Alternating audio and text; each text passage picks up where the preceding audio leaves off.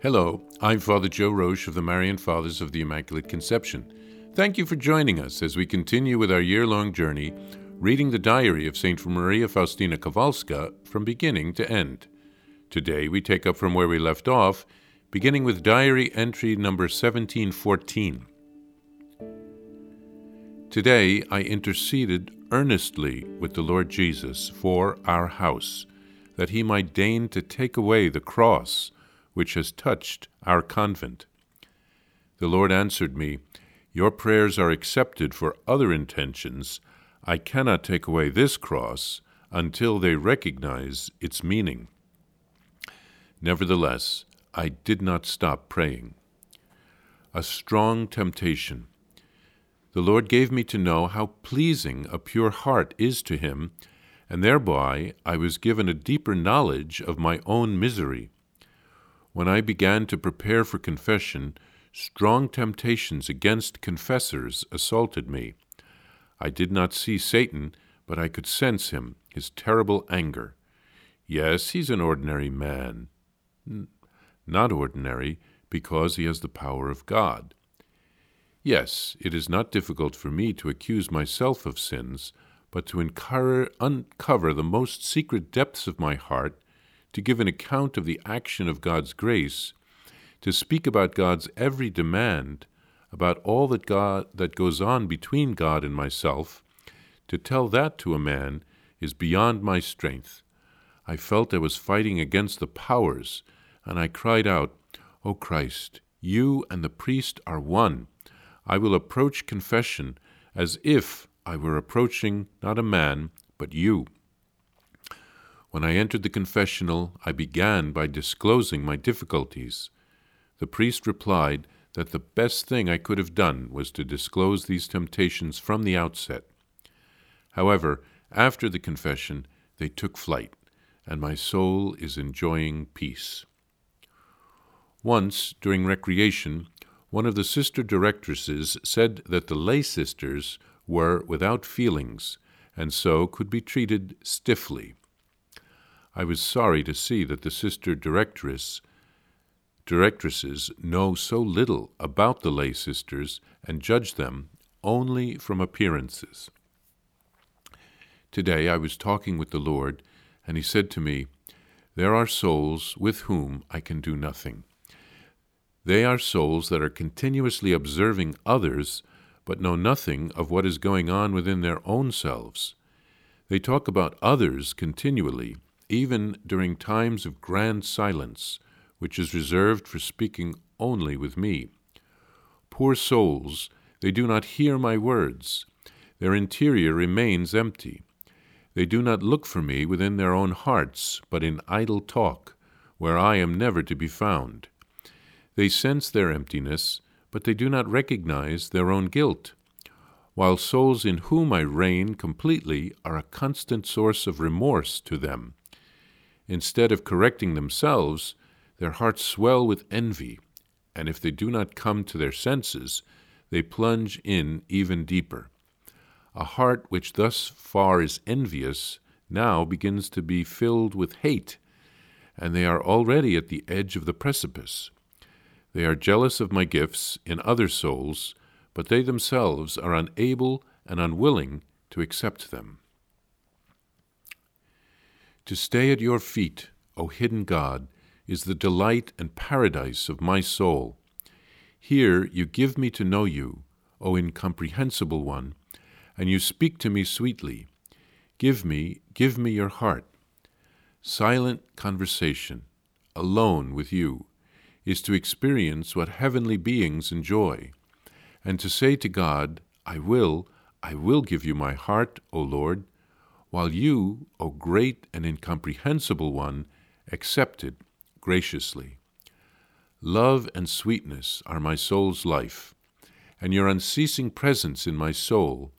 I live on earth in constant rapture, and like a seraph I repeat, Hosanna.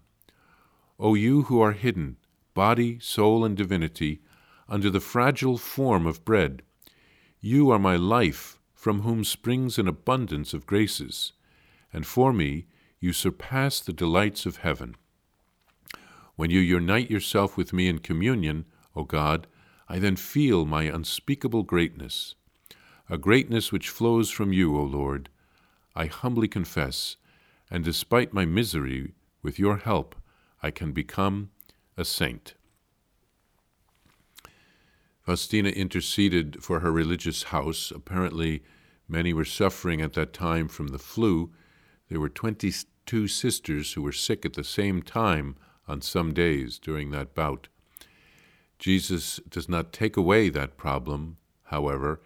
Apparently, the sisters had to learn the meaning of the cross. Perhaps there was a lack of asceticism in the house or some other lack that needed to be corrected. Faustina is tempted to not confess completely or to reveal her heart completely to the confessor, all that the Lord was doing in her heart, and uh, she also was judging the confessors Jesus loves a pure heart, and so he allowed her to see that her own heart was not yet completely pure. Now, Satan hates a pure heart, so he will try to make sure that no one has a pure heart, and he'll try to keep us from making a good confession. So we have to pray like Faustina.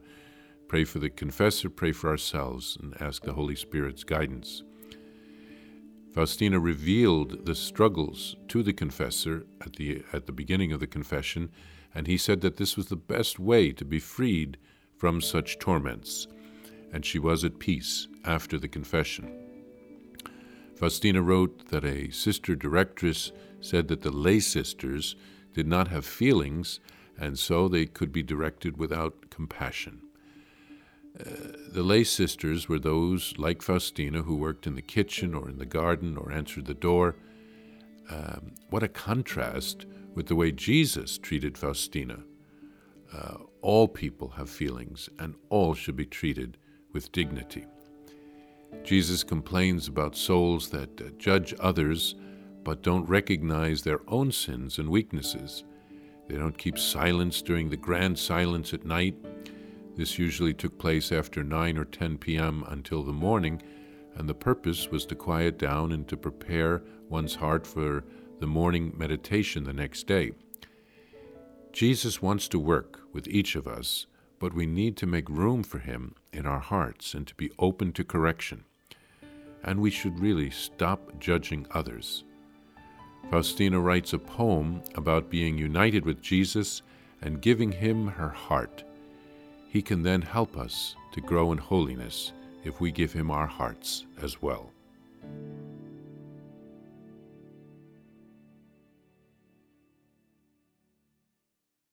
Please follow or subscribe to this podcast to receive the latest episodes and updates. If you have enjoyed this podcast, I invite you to leave a review. Reviews greatly improve our podcast ranking and will help other people throughout the world find St. Faustina's diary in a year. Remember, Jesus promised St. Faustina in diary number 1075 souls who spread the honor of divine mercy are protected by God like an infant by a gentle mother. Please help us spread the message of divine mercy. Thank you, and God bless you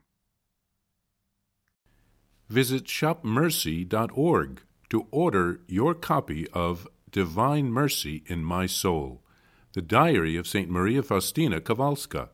It's available in print in English, Spanish, and Polish, and in English as an e-book, available now on shopmercy.org. Are you enjoying this podcast?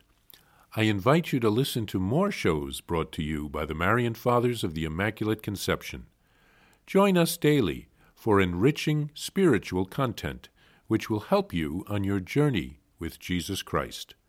Simply visit DivineMercyPlus.org for a complete list of our shows.